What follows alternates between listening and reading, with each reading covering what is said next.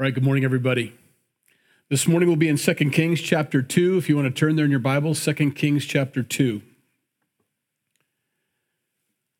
Been a good week. Got a lot done this week around the fellowship here, the building anyway. Hope you've had a good week as well, as good as, good as can be expected, I guess. Um, a lot of ministry opportunities out there, and I hope we're all taking advantage of them. Um, this is a special chapter to me. It's one of the chapters that the Lord gave me when uh, He called me into the ministry. Um, so it's very personal for me. I'll try not to make it too personal, um, but I think it's very valuable for all of us. I think if you were going to write a book about ministry, uh, maybe a Bible study on ministry and what it means to be called to the ministry, this is definitely one of the chapters you'd include. Um, as we see the transition from Elijah the prophet, God's man on the scene, to the power being given to Elisha. And so God is switching uh, men here to be used. And uh, there's some training that's been going on. It was all the way back in 1 Kings chapter 19 that uh, Elisha was called into the ministry and Elijah threw the mantle on him.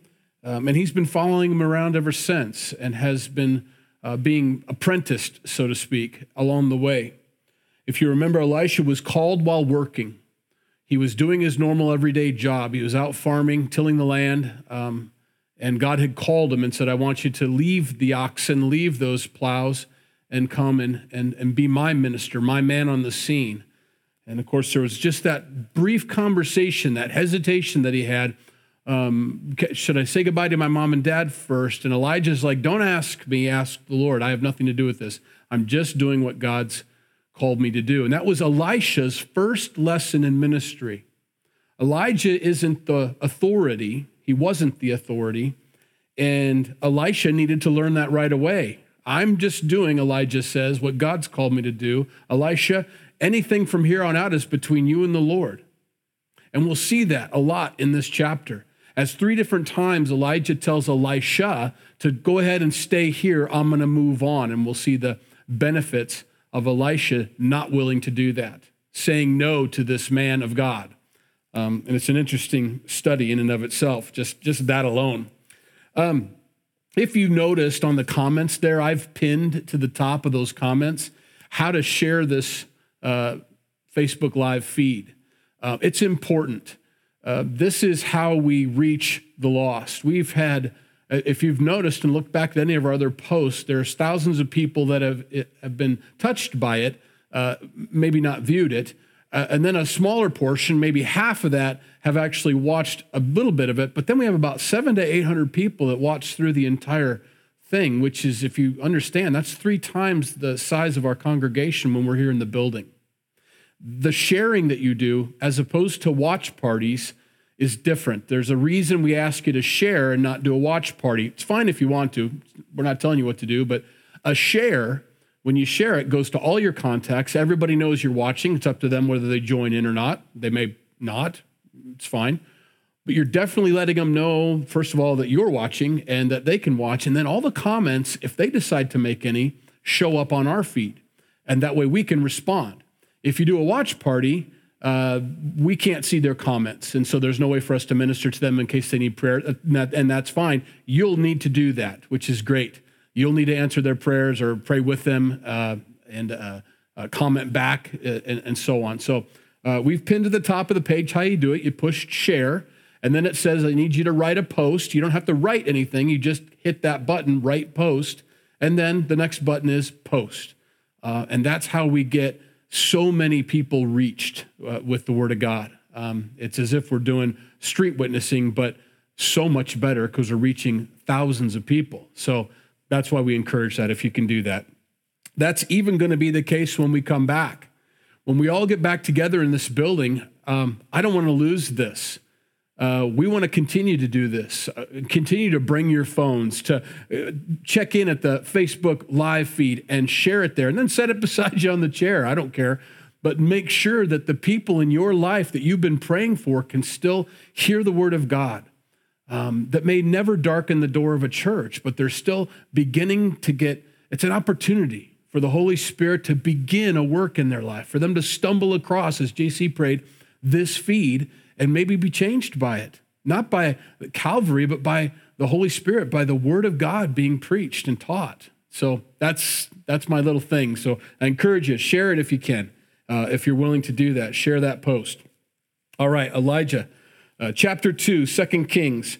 And it came to pass when the Lord was about to take Elijah up into heaven by a whirlwind that Elijah went with Elisha to, uh, from Gilgal. Then Elijah said to Elisha, Stay here, please, for the Lord has sent me on to Bethel. But Elisha said, As the Lord lives, and as your soul lives, I will not leave you. So they went down to Bethel. Now, the sons of the prophets who were at Bethel came out to Elisha and said to him, Do you know that the Lord will take away your master from over you today? And he said, Yes, I know. Keep silent. And there's an exclamation point there. So he's telling him to, you know, be quiet. I won't say it, but he's, you know, be quiet. Now, there's so much there. This is going to happen three different times. So bear with me as I go over this. Um, Elijah is still giving Elisha permission, so to speak. Uh, you don't need to follow me. It's completely up to you whether you follow me or not. And we're going to see a lot of com- uh, similarities to what Jesus would do with the disciples. He would call them to follow him. Come follow me. And it was up to them whether they left their nets or whether they Matthew left the tax collecting table or whatever, but they needed to physically get up and follow after him because he wasn't going to hang around the table, he wasn't hanging around the boats. He told them, I want you to come follow me, and he left. It was up to them whether they followed him or not. And that's the same thing with Elijah and Elisha. Elijah says, threw the mantle on him and kept on going. And Elisha had to make a decision pretty quick, and he, he made a good one. He decided to follow the Lord, follow the Lord's calling in his life. And so he's giving him this permission throughout. Uh, you don't need to go on with me to Bethel. The Lord's calling me there. Very important. Elijah is sent by God. Elijah is sent to do ministry, told where to go uh, when it comes to serving God, we're, we're simply his messengers, his errand boys, uh, his errand girls. Uh, we're here to do what the Holy Spirit leads us to do, what the Lord tells us to do. We don't venture off on our own. We, we don't have our own uh, plan, our own schedule. We do exactly what God wants us to do. And he makes that clear. I've been called by God, Elijah says, to go on to Bethel. He's sending me there, but you don't need to follow me. And Elisha's response is correct. I understand that, but I will not depart from you. I'm staying as close to you as possible. Um, I know this is where I'm supposed to be. I'm supposed to follow you. And Elijah's like, okay, you know, fine, get in the back. So we see that happening again here. The 50 prophets showing up. Um, we'll talk about these guys in more detail a little bit later on in the chapter. Um, they're, they're a deal. Um, they're a deal in this in a chapter when you study it or you get prepared to you know kind of take in everything first thing you want to do is is find out who, who's talking who, who's who's supposed to be watching and who all who is all present in that chapter. So we've really got four groups of people. You've got elijah he's one of them we've got elisha he's the second one. We've got these uh, prophets uh, from the the sons of the prophets is what they're called. Great name for a motorcycle gang if you're interested sons of the prophets um, and then you've got this group of people that we don't hear from because make no mistake about it, there's a ton of people that we're not hearing from. So they're there. We're just not hearing them. We're only hearing from those three, those first three Elijah, Elisha, and the sons of the prophets. Uh, but we're not hearing from that fourth group. Okay, so they're watching. They're the silent observers, you know, of the story. And then there's, of course, us reading it. So when I say that, We've got Elijah and Elisha doing their thing, and we got the 50 prophets being observers, and they're watching, and they've, they've always got some input, unfortunately. They always have something to say. This is a ministry between these two men, Elijah and Elisha. They're following God. God is leading Elijah. Uh, God has told Elisha to follow Elijah, so Elisha is following God as well. They're both following the Lord. Elisha, some may confuse it as Elisha is like a, a puppy uh, following Elijah around, but that's not the case. Um, they misunderstand the relationship. God has told Elisha to follow Elijah. And so by being obedient and following him, he's being obedient to God. And that's important. Um, to the casual observer, to the 50 prophets, I'm not so sure they get that. I'm not so sure they understand that Elisha is simply following what God has told him to do by following Elijah and learning from him, waiting for his uh, transition you know, when Elijah gets taken up and Elisha uh, is the new man on the scene. And so these 50 prophets are saying, because uh, they're excited, sometimes they get prophecies. Um, did you know that the Lord's going to take away your Lord from over you today? And of course he does. He's Elisha. Uh, sometimes you wondered, uh, these 50 prophets keep showing up throughout this, throughout this study, throughout this chapter, and it seems like they want to know more than Elisha does. They want to help Elisha out in his ministry and, and, and make sure he knows, you know, hey, you know, I've got the scoop here. Did you know I've got the scoop? And Elisha's like, I've got the scoop too. Uh, I, I, haven't stopped hearing from the Lord. I'm still hearing from the Lord. I'm still walking with him, you know. Um, and, and, in fact, I'm the one that's going to replace Elijah, you know. And, and, he doesn't say it, but, and, and you're not, Mr. 50 Prophets. Um, and so you see this happening. You see these guys stepping in, and they're annoying. They're just a bunch of noise. Uh, they're not helpful. They, they just like to make sure everybody knows they know. It's like um, the gifts of the Spirit are wonderful, but unless the gifts of the Spirit are being used to be a blessing to somebody, we're a resounding gong, Paul tells us in Corinthians. We're just making a bunch of noise. Look at me. I can speak in tongues. Look at me. I can prophesy. Look at me. That's wonderful. I'm so happy for you. But if it's not a blessing to people, if it's not being used for ministry, what's the point? Uh, you're, you're, a resounding gong, and that's what these 50 prophets end up being. They're just a they're just a noise in the background of Elisha as he's trying to see clarity and follow the Lord. So that being said, we don't want to be one of those prophets, one of those 50.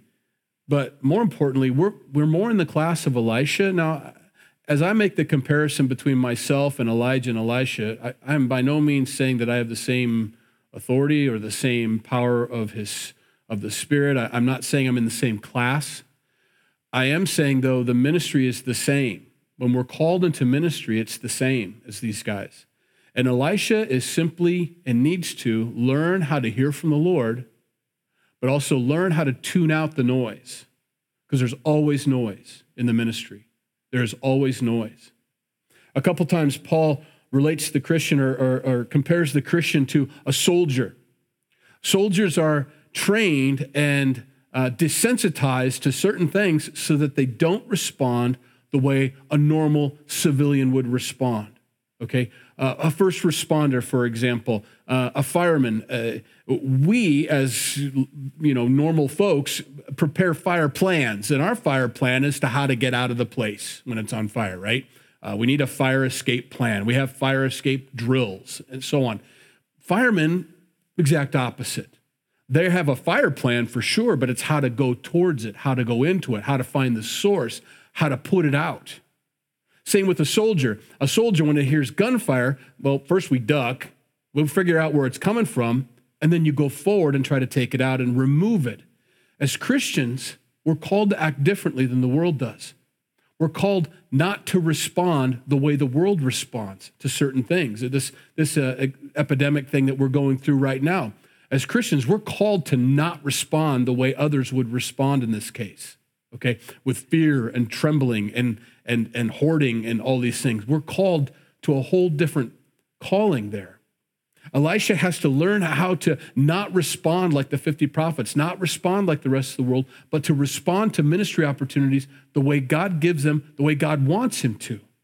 That takes some training, that takes some thought, that takes focus on what God wants you to do, listening to the Holy Spirit being prayed up, being uh, studied up to show ourselves approved, being ready to give a reason for the hope which lies within us because we don't know when we're going to, but we want to be ready for that. And so we train, we practice, we don't respond to the world, to the circumstances around us the way everybody else does.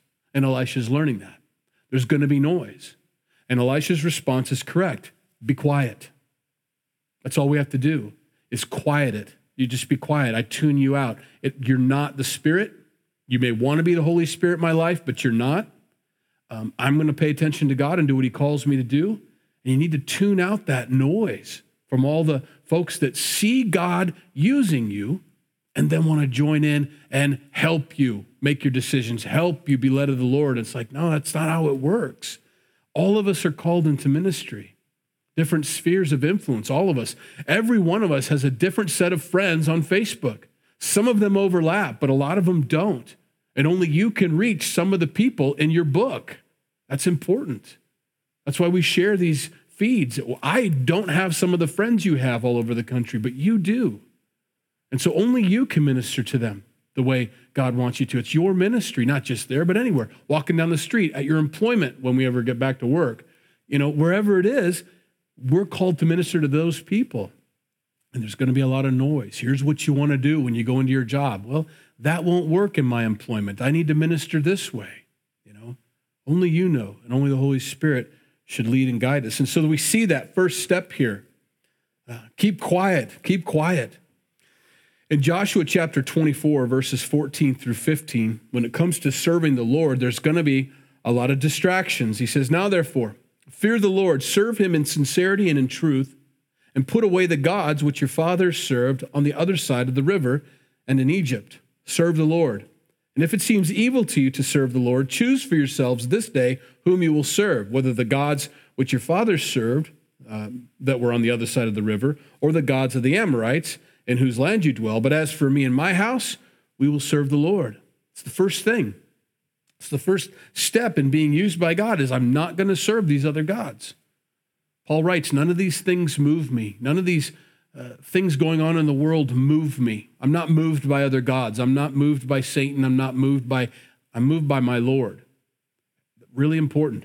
I am only moved by my Lord Jesus Christ. I'm not moved by people and I'm not moved by other gods. I'm only moved by Jesus.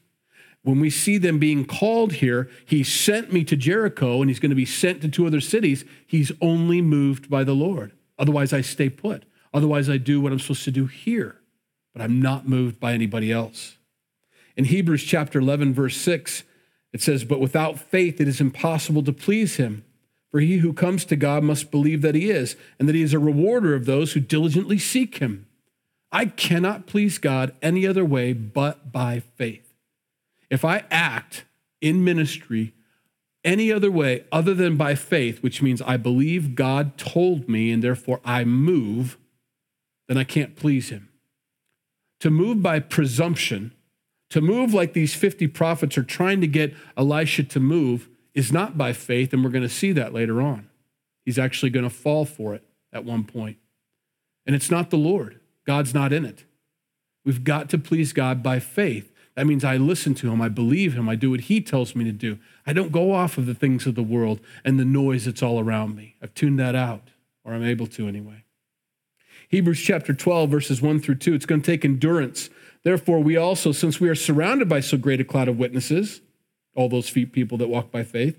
Let us lay aside every weight and the sin which so easily ensnares us, and let us run with endurance the race that is set before us, looking unto Jesus, the author and finisher of our faith, who for the joy that was set before him endured the cross, despising the shame, and has sat down at the right hand of the throne of God.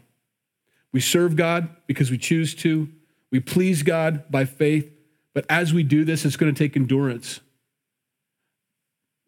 you know, one year of serving the Lord isn't endurance. Serving the Lord for your entire life, that's endurance. We're called to that. As Christians, we're not called to serve God for a time, we're called to serve God forever. He may change our tasks, He may change our uh, assignments, maybe, but we never stop serving the Lord. We're always serving the Lord. It's, it's got to be through endurance and be prepared for that. Endurance is hard. Endurance is when you want to quit, you don't quit. That's what it is.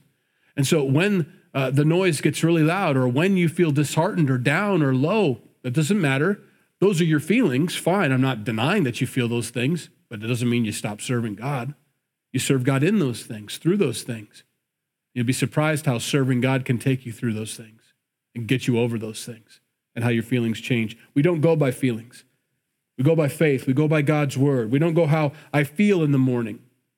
We wake up and we do what God's called us to do, regardless of our feelings. Endurance, endurance. And so he tells them, I want you guys to be quiet. Verse 6 Then Elijah said to him, Stay here, please, for the Lord has sent me on to Jordan. Again, being sent by God. But he said, As the Lord lives and as your soul lives, I will not leave you. So the two of them went on. And fifty men of the sons of the prophets went and stood facing them at a distance while the two of them stood by the Jordan. Now Elijah took his mantle, rolled it up, and struck the water, and it was divided this way and that, so that the two of them crossed over on dry ground. And so it was when they had crossed over that Elijah and Elisha, or Elijah said to Elisha, Ask, what may I do for you before I am taken away from you? Elisha said, Please let a double portion of your spirit be upon me. So he said, You have asked a hard thing. Nevertheless, if you see me when I am taken from you, it shall be so for you. But if not, it shall not be so. Now, I'm going to stop there just to pause, but uh, it's interesting what he's just done. He has asked Elisha two different times now, I want you to stay here while I go on. I don't know if it was a test. I don't know if he was hoping he would say, No, I'm going to follow you, but it seems to be kind of a routine now. You don't need to follow me. God's called me over here. Oh, no, I'm going to follow you. And it seems like we know what he's going to say. There's no way. But when asked about the double portion, he says, That's a hard thing. The only way you're going to get that double portion of my spirit is if you're with me. Very important. What he's been asking him to do is to not be with him, but the only way he's going to get his double portion of his spirit that he's asked is if he's with him. It's as if Elijah knows you need to be alongside of me, but I'm not going to make you do it. I'm not going to be the one to tell you. And if you're not alongside of me when it happens, then that's the way it is. So you can bet that Elisha's not going to keep his eye, take his eyes off of him because he really wants that. I really want to be all that God wants me to be. I really want to be there. I'm going to follow. I'm going to stay there because I want that double portion. I want that. What a great what a great prayer. It reminds me of Solomon's prayer. Remember King Solomon, second or the, or, uh, the third king of, of, of, Israel? I, I, I don't know how to do this. I, I don't know how to run a country. I don't know how to take care of all these people. So if you're asking me, God, what I would pray for, I'm asking for wisdom. I want that above all else. Great prayer. Good, good question to ask God. Good request from God for yourself. Same here. Elisha knows if I'm going to do what you've been doing, I know I'm going to meet a double portion of your spirit. I don't want to do this on my own. I don't want to have to, uh, I need it. I absolutely need a double portion. And he says, That's fine. That's a hard thing you've asked for, but I guess if you see me, then it's going to happen. If not, not. In other words, once again, Elijah says, It isn't going to be up to me. It'll be up to you and it'll be up to your God. If you see me, great. If you don't, it's not going to happen. That's between you and the Lord. Now, the 50 prophets are watching from a distance, and there are always 50 prophets watching from a distance. And they're seeing all these things unfold. They're watching the relationship. They just watched the Jordan get parted. None of those guys can do that. None of those guys can make the waters stop. None of those guys have that kind of faith. They're used. I think maybe some of these guys are the ones we see as unnamed prophets throughout these two books. They kind of show up on the scene and give a word, maybe, or something, but that's it but not a lot of power, not a lot of oomph behind it. In Matthew chapter 4, verse 19, Jesus says to the guys, and he said to them, Follow me, and I will make you fishers of men. That's the calling that Elisha has. These guys were fishing, the disciples were fishing. Elisha was plowing, and he calls them from that work to come follow him. And they both had a decision to make Am I going to leave my nets? Am I going to leave my plows? Am I going to leave my employment to go do this? Is this what you want me to do, God? And God says, Absolutely what I want you to do, but you have to do it. You have to do that. And so he calls him that. I'll make you a fisherman, but you've got to follow me. Same with Elisha. He knows that. I've got to follow him in order to be what God wants me to be. Now, the 50 prophets, I don't know how you get into that school. They call it a school of the prophets later on. I don't know if you just sign up, if you just paid some tuition, if you just joined them, if you thought maybe you wanted to have a calling on your life, so you showed up. But I noticed this Elisha doesn't go to that school. I'm going to pause there. Elisha doesn't go to that school. Elisha gets called from plowing and goes straight to the top, goes straight into ministry, goes straight to do what God's called him to do. And now there's a lot of on, on the job training for sure, but he goes right into it. There is no classes to take. There are no uh, semesters to fulfill, there is no tuition to pay. In Acts chapter 1, verses 7 through 9, it says this about the power of God. As the guys were looking and watching uh, for Jesus to uh, ascend into heaven, it says this It is not for you to know the times or the seasons which the Father has put in his own authority, but you shall receive power when the Holy Spirit has come upon you. And you shall be witnesses to me in Jerusalem and in all Judea and Samaria and to the ends of the earth. Now, when he had spoken these things, while they watched, he was taken up, and a cloud received him out of their sight. See some similarities here. If you don't know the story, Elijah's about to be taken up in a storm into the clouds. And he's going to be left here, Elisha is, with only one thing for equipping for the ministry, and that's a double portion of the Spirit. These guys, the disciples, the only way that they can serve God, they were called from work. They were told to follow him, and yet they were told to wait until the power of the Holy Spirit came upon them so that they could minister as well.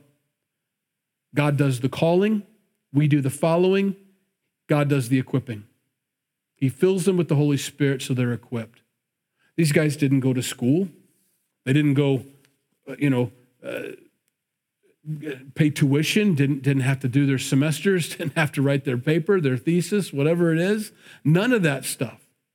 They were called from God from working, went right into the ministry by the power of the Holy Spirit. Now, I say that because these 50 prophets are watching all this unfold and they keep trying to step in. Do you not know that he's going to be taken from you? And he says, Just be quiet. I, I don't want to hear it from you guys anymore. Verse 11. Then it happened as they continued on and talked that suddenly a chariot of fire appeared with horses of fire and separated the two of them. It splits Elijah and Elisha from each other. Elijah went up by the whirlwind or a storm into heaven, and Elisha saw it. And he cried out, My father, my father, the chariot of Israel and its horsemen. So he saw him no more. And he took hold of his own clothes and he tore them into two pieces. He also took up the mantle of Elijah that had fallen from him and went back and stood by the bank of the Jordan. Then he took the mantle of Elijah that had fallen from him and struck the water and said, Where is the Lord God of Elijah? And when he'd also struck the water, it was divided this way and that, and Elisha crossed over. Elisha is going to do a lot of miracles. He's going to do a lot of amazing things, but this is the most important for him. How do I know that God's still with me? I mean, as long as I was with Elijah, I was kind of part of the ministry. I was kind of there. I kind of, uh, every miracle that Elijah did, I kind of did. I kind of felt a part of it. But now he's gone. And now I don't know where I stand with God. And so he takes that same mantle that he saw Elijah use earlier, does the same exact thing, except go in the opposite direction, and it works. That was huge for Elisha to know that the power of God that rested on Elijah now rests upon him. Very important. It doesn't make him prideful or arrogant, but very encouraging to him to know. No one else saw it except for these 50 prophets that are watching from a distance, and they've always got input, and they always will. But for Elisha, super important that he see this, that he understand that. God will give us moments like that, every one of us, in the ministry and you'll try to maybe relate it to other people. There I was, and I was praying, and all of a sudden this thing happened. It had to be God. Nobody else knew I was praying that. And there it was. And your friends and your family, sometimes the 50 prophets, will be standing there going, hmm, that's just wonderful, Bob. I'm so glad, Sarah, whatever your name is, you know, that's just wonderful. Isn't Jesus good? And you can see it in their eyes. They, they don't get it, and that's okay. It didn't happen to them, it wasn't for them. It was for you. Sometimes those are things we keep in our hearts. Sometimes those are things we write down in our Bibles the day it happened, what happened, what I was reading, how it was answered. All these things, these moments with God are for us to encourage us in our walk with Him, to know that He's with us like He was with them. Am I pretending? Am I faking it when I pray and lay hands on people for healing, or I hope this happens, or I, uh, you know, am I just going through the motions, or is there really some power happening here? Am I really being used by God? You know, and God will let you know. Yeah, I'm using you. I'm using you. But sometimes you got to keep those things to yourself. They're just for you. So we see this mourning taking place with Elisha. He says, My father, my father. Now, that goes right against what Jesus says. You're not supposed to call anybody your father, we're told, right? And, and we take that to such extremes. What he means is there's not supposed to be a heavenly father over you other than the true and living God, is what he's talking about. Of course, I can call my dad father if I want to, and my kids can call me father. They're not saying that. My kids are not saying, Dad, you're the God that I worship. Of course not. And so when we see Elisha saying, My father, my father, he doesn't worship Elijah, but he's a mentor to him. He's someone he looks up to, he's his spiritual father. Uh, Paul says that to all of the, the churches. He says, especially to the Corinthians, I'm your spiritual father. You're my spiritual children. He's not being arrogant. He's saying, No, without me, you wouldn't have known Jesus Christ. I brought you to the Lord. And now I can't even come talk at your church because I don't have the qualifications that these other guys do, because I don't have papers. I can't, I'm the one that led you to Jesus, you know? And so when he mourns over the loss of his spiritual mentor, over his spiritual father, this it's a wonderful thing in the sense that he he was attached. It was good. This is one of those passages God gave me concerning Calvary Chapel. That's why I am a pastor of Calvary Chapel, and I won't be a pastor of any other church other than a Calvary Chapel. I'm not saying other churches are bad, but that's the one God called me to. That's the one God saved me in. That's the one God led me to. Pastor Chuck Smith is the one that he first brought me to as a teacher. And I loved the teaching. And the Holy Spirit was upon Pastor Chuck. But do I worship Pastor Chuck? Of course not. But is he Elijah to me? Very much so. Absolutely. Now, am I Elisha? No, I'm probably more like the 50 prophets. I'm not putting myself in that category. But this is one of those chapters where there's going to be a bunch of people saying, oh, yeah, you know that Elijah, and oh, yeah, that, and all that. Hey, fine. But as for me, he's going to be my spiritual father. He was. He led me to the Lord. He's the one that first taught me, and, and that's where God's called me to be. You have your own. And so there was a great mourning when we lost Pastor Chuck. It was a it was a difficult thing for a lot of guys, more so for the first generation Calvary guys, I'm sure. For me, I'm like a grand, great grandson, pretty much of of that group. Um, but it doesn't matter. He's always going to be that to me, no matter what other people say and what other people, uh, whether they move from that teaching or not. Now, he's not a a cult leader. He's not anything like that. He never told anybody to follow him. He wanted us all to follow Jesus, and we do. But he has a special place in my heart as a man of God, simply put, right? Elisha has that relationship with Elijah. He has that, and he's missing him. And now he grabs the mantle, and now it's up to him to be God's man on the scene. It's up to him to see, uh, hear from the Lord, and only hear from the Lord, to tune out the noise and to go do exactly what God's called him to do. It's up to him to do that. And so he does. He takes that mantle off and he tries it out. He whacks it and he says, Where's the God? Where's the Lord God of, of Elijah? Here he is. And I'm with you now. How encouraging. When the disciples were told after watching Jesus rise up into heaven, ascend, they were told to go to Jerusalem and wait for the power of the Holy Spirit to come upon them. And that Jesus promised them while he was still alive, I'm going to send the helper to you that you can minister in my power and not in your own strength. And so they did exactly what they were called to do. They went to the upper room and they waited there and they prayed and they, they made some administrative decisions by, uh, you know, calling out Matthias and maybe he's going to be the one to be the replacement, you know, for Judas and all. And they thought they should do that. So they had their first board meeting or whatever. And as they were doing all that, and as they're in the upper room in one accord, all praying, the Holy Spirit falls upon them. And that's what they were there for. All the other stuff, whatever, it was documented, but that's what they were there for was to receive the power of the Holy Spirit.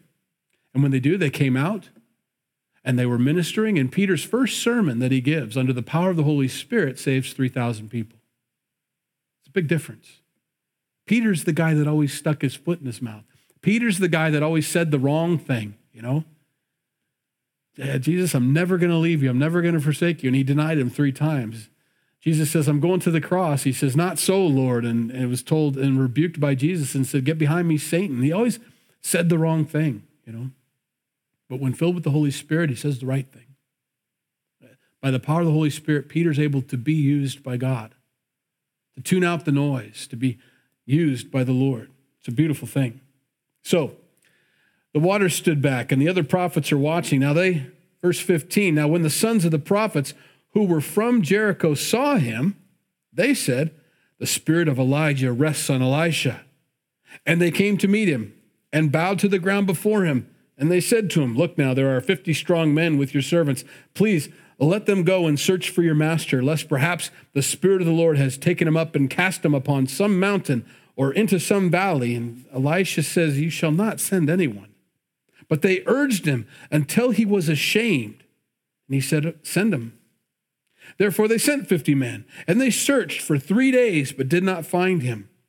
And when they came back to him, and he had stayed in Jericho, he said to them, Did I not say to you, do not go? The 50 prophets who were supposed to be the men of God on the scene brought nothing but confusion to the situation. It was happening just like it was supposed to. This verses 15 through 18 are such a waste of time. And yet God puts them in his word for a reason, for you and for I in ministry to see what other people can bring into your ministry sometimes. They bring confusion. They bring bad ideas. They're not led of the spirit, they're led of the flesh. Not always. Not always. But in this case, hey, uh, how do you know he didn't get tossed on top of some mountain? Well, I guess God could have threw him up on a mountain. How come you know he didn't throw him down in some pit or some low valley? Maybe he needs some help. I don't think he threw him into a valley. I think he took him up into heaven, and now I'm supposed to be the guy that's carrying the mantle. But how do you know? And they kept pressuring him so much that he felt ashamed that he wasn't looking for his master. Well, maybe I ought to be looking for Elijah. Got, okay, go ahead and send him. See if you can find my master. He's gone. He's in heaven. He's taken up to be with the Lord or, or wherever. I mean, down to Abraham's bosom, but he's gone. He's been taken away. And Elisha knows that, but he doubts because he, for the first time after being used by God with the mantle, listens to these people that are bringing confusion, that aren't praying about it, that aren't led of the Spirit, that really aren't even a part of this moment. This was simply between Elijah, Elisha, and God. But they insert themselves and find themselves bringing in all this craziness. It's not good. So here's where that fourth group comes in. Because while these 50 people decide to insert themselves into this, into this moment that's not intended for them, they have no business putting their nose here at all, there's a bunch of people that aren't. They're simply observing and enjoying and, and, and seeing it unfold, you know? Elisha later on is going to get a little helper, a guy that follows him around. And, and now he's not always right. And he's, he's wrong and sees things in a worldly way and not able to see the things of the Spirit like Elisha does. But doesn't try to mess things up, you know, doesn't try to uh, better the plan. That's what these guys seem to be doing. I know, I know you think you're supposed to go here, but here's my idea. And they, where did that come from? Did that come from you or did that come from God? Have you prayed about it? You know, is it of the Spirit? Anyway, these guys do not help. All they do is make him doubt him being led of the Lord, and they urged him till he was ashamed. And then after it's all done, he says, Didn't I tell you? Now, Elisha has gone from not only not being one of the 50 prophets, he's, he's, he's been brought in to be their teacher, to show them, you know, this is the way it is. It reminds me of in Acts chapter 4, verse 13, when the Peter and John were told, you know, we don't want you doing this. We don't want you talking about Jesus at all. The establishment, the religious rulers of the day insert themselves into Peter and John's ministry that has nothing to do with these religious rulers.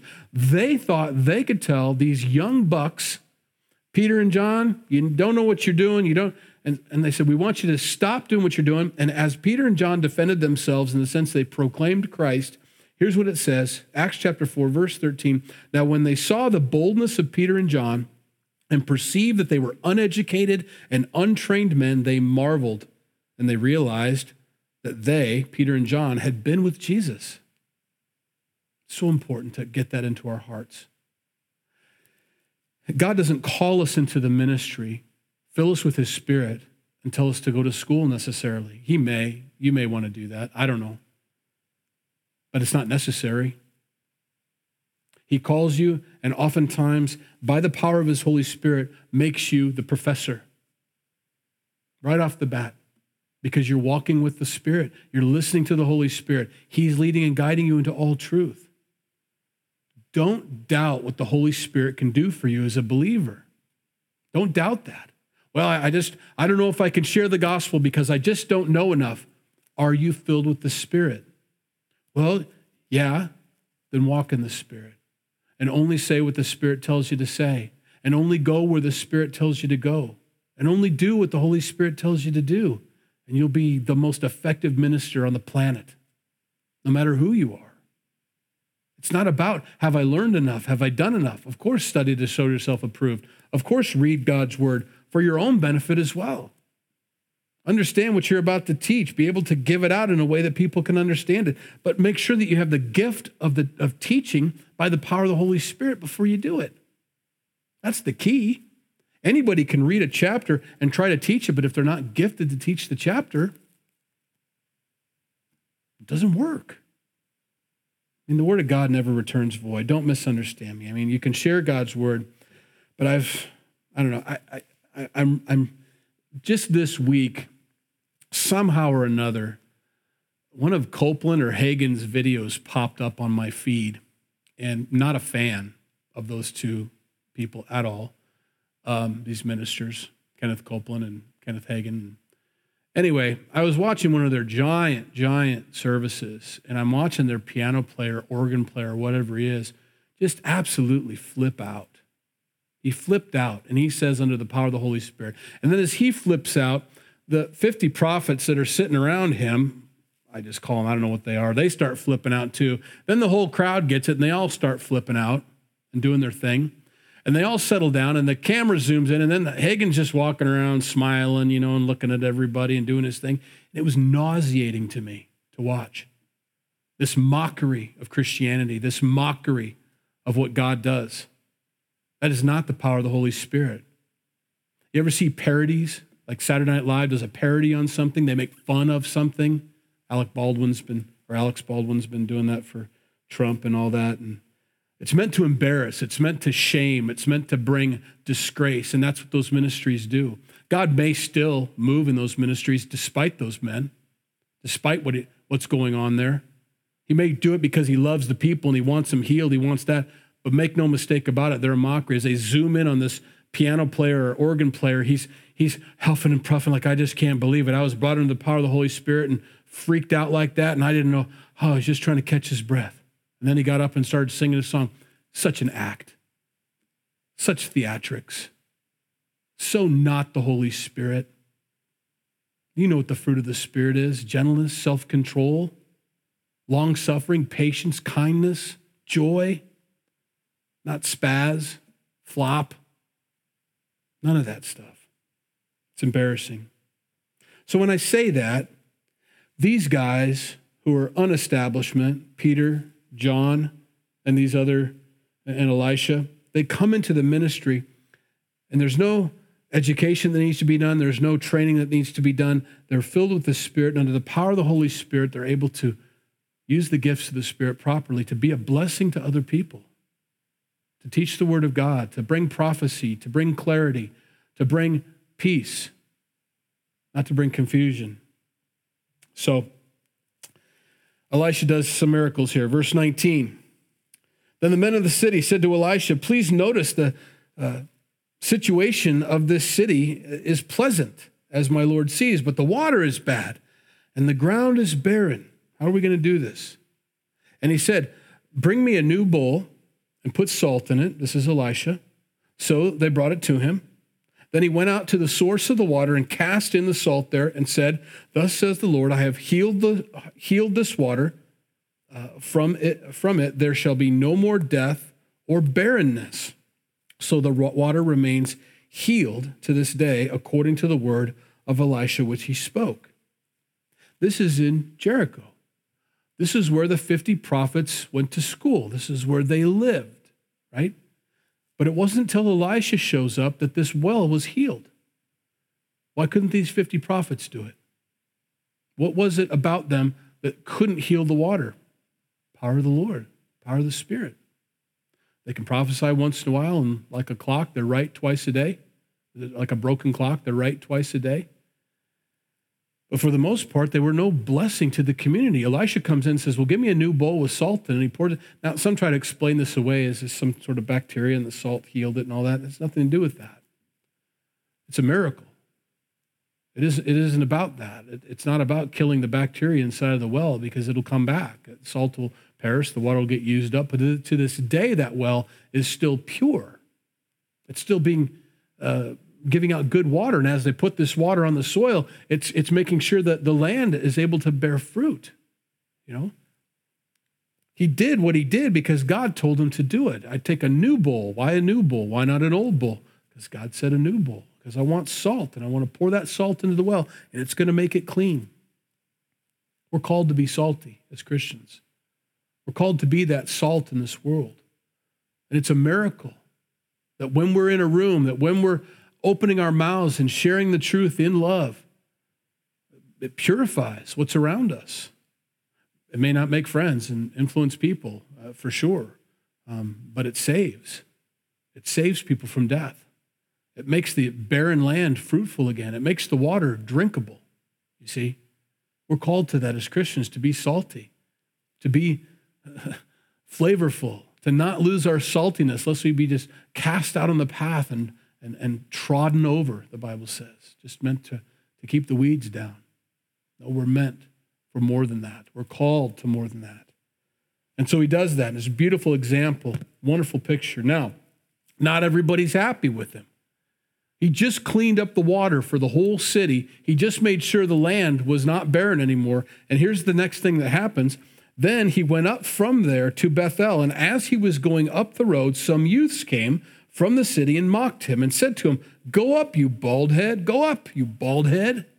So they're making fun of him. So Elijah was the hairy guy, and Elisha apparently is a much different guy, uh, no hair. And he starts making fun of his appearance. Get out of here, baldy. So Elisha turned around and looked at them and pronounced a curse on them in the name of the Lord. And two female bears came out of the woods and mauled 42 of the youth. Wow. Right? This guy's picked it up quick as far as what it means to be under the power of the Lord and to use and to be used by Him. Not going to put up with this stuff. First of all, he's not in a good mood. He's just lost his friend Elijah, his mentor, his spiritual father. He's got these 50 prophets making noise, and now he's got these youth trying to, and who knows, maybe they were violent. Maybe they're throwing rocks at him along the way. I don't know. But they're telling him, go up, Baldy, like Elijah did. Why don't you go up like he did? Why don't you just get out of here? You know, kind of thing. We don't want to have anything to do with you. So he pronounces a curse on them, and two mother bears come out and maul these guys, two females. Now, I'm not saying that we should do that every day, but I do want to take some encouragement in that in the sense that they're going to have opposition, but it's not the opposition you should be worried about. The opposition needs to be worried about the God you serve. Very important. I don't pronounce curses on a lot of people, but there are some prayers that I prayed in the past. It's like, you know what, God? Kind of done. But that's up to you what you want to do. But I, am leaving them in your hands to do with what you want to do with them. And I'm at peace, let's put it that way. I have peace in my heart. Um, I wouldn't pronounce a curse on anybody. I want them to get saved. I want to put up with and be long suffering like I'm supposed to. But there are days it's like, you know, I don't want to hear it today. Delete, you know. Um, so God deletes some youth here uh, that were bothering him. Verse 25 Then he went from there to Mount Carmel, and from there he returned to Samaria. Well, that's an interesting first few days of your ministry, isn't it? Can you imagine that? What Elisha went through. That's a lot. But boy, when God calls you into the ministry, stand by because it comes fast and furious. Here we go. I don't want to lag behind. I don't want to run ahead, but I certainly want to keep up. I want to be right where God wants me to be. And I pray that you would be able to do that. That whatever God calls you to do this week, you'd be right in tune with Him. You'd be right in step with Him. That you wouldn't lag behind through unbelief. You wouldn't jump ahead with presumption, presumptuousness and arrogance or pride or anything, but we'd stay right in line like Elisha does, being led of the Spirit, where to go, when to go, what to say, what to do, and allow the Holy Spirit to do ministry through you and through me. That's our prayer. Let's pray. Lord, we thank you for this morning. We thank you for your word. We thank you for the encouragement as we see so much about ministry in this one chapter how spiritual fathers are important to us, how they don't always live and they pass on, and we've got to continue on with what God's called us to do. But there's always going to be noise in the ministry, and there's also going to be power, though. That the power of the Holy Spirit is with us like he was with all the others. You have not reduced your power at all. If there's any reduction in power, it's on my end, it's on my unbelief. So, God, help us to walk in belief, to walk by faith, to let you do ministry through us, to allow you to equip us for the ministry, to simply go to Bethel, to simply go to Jericho, to simply go to the places you tell us to go, when you tell us to go there, say the things you want us to say, and do the things you call us to do, God. And I pray that you would get all the glory. And I pray that um, we would rest and wait on you. Lord, thank you for all the folks that are watching and who are able to listen to this. I pray that you bless them. Everybody's going through different things at different times, and this chapter would have spoken to them differently. But I thank you that your Holy Spirit is able to make your word alive and sharper than any two edged sword, to cut between the joint and the marrow, between the soul and the spirit, and minister to each person right where they are. And I pray that they're blessed. I pray that they're encouraged and they have peace in their hearts and they have direction now if they didn't have it before. We love you so much and we thank you. In Jesus' name, amen.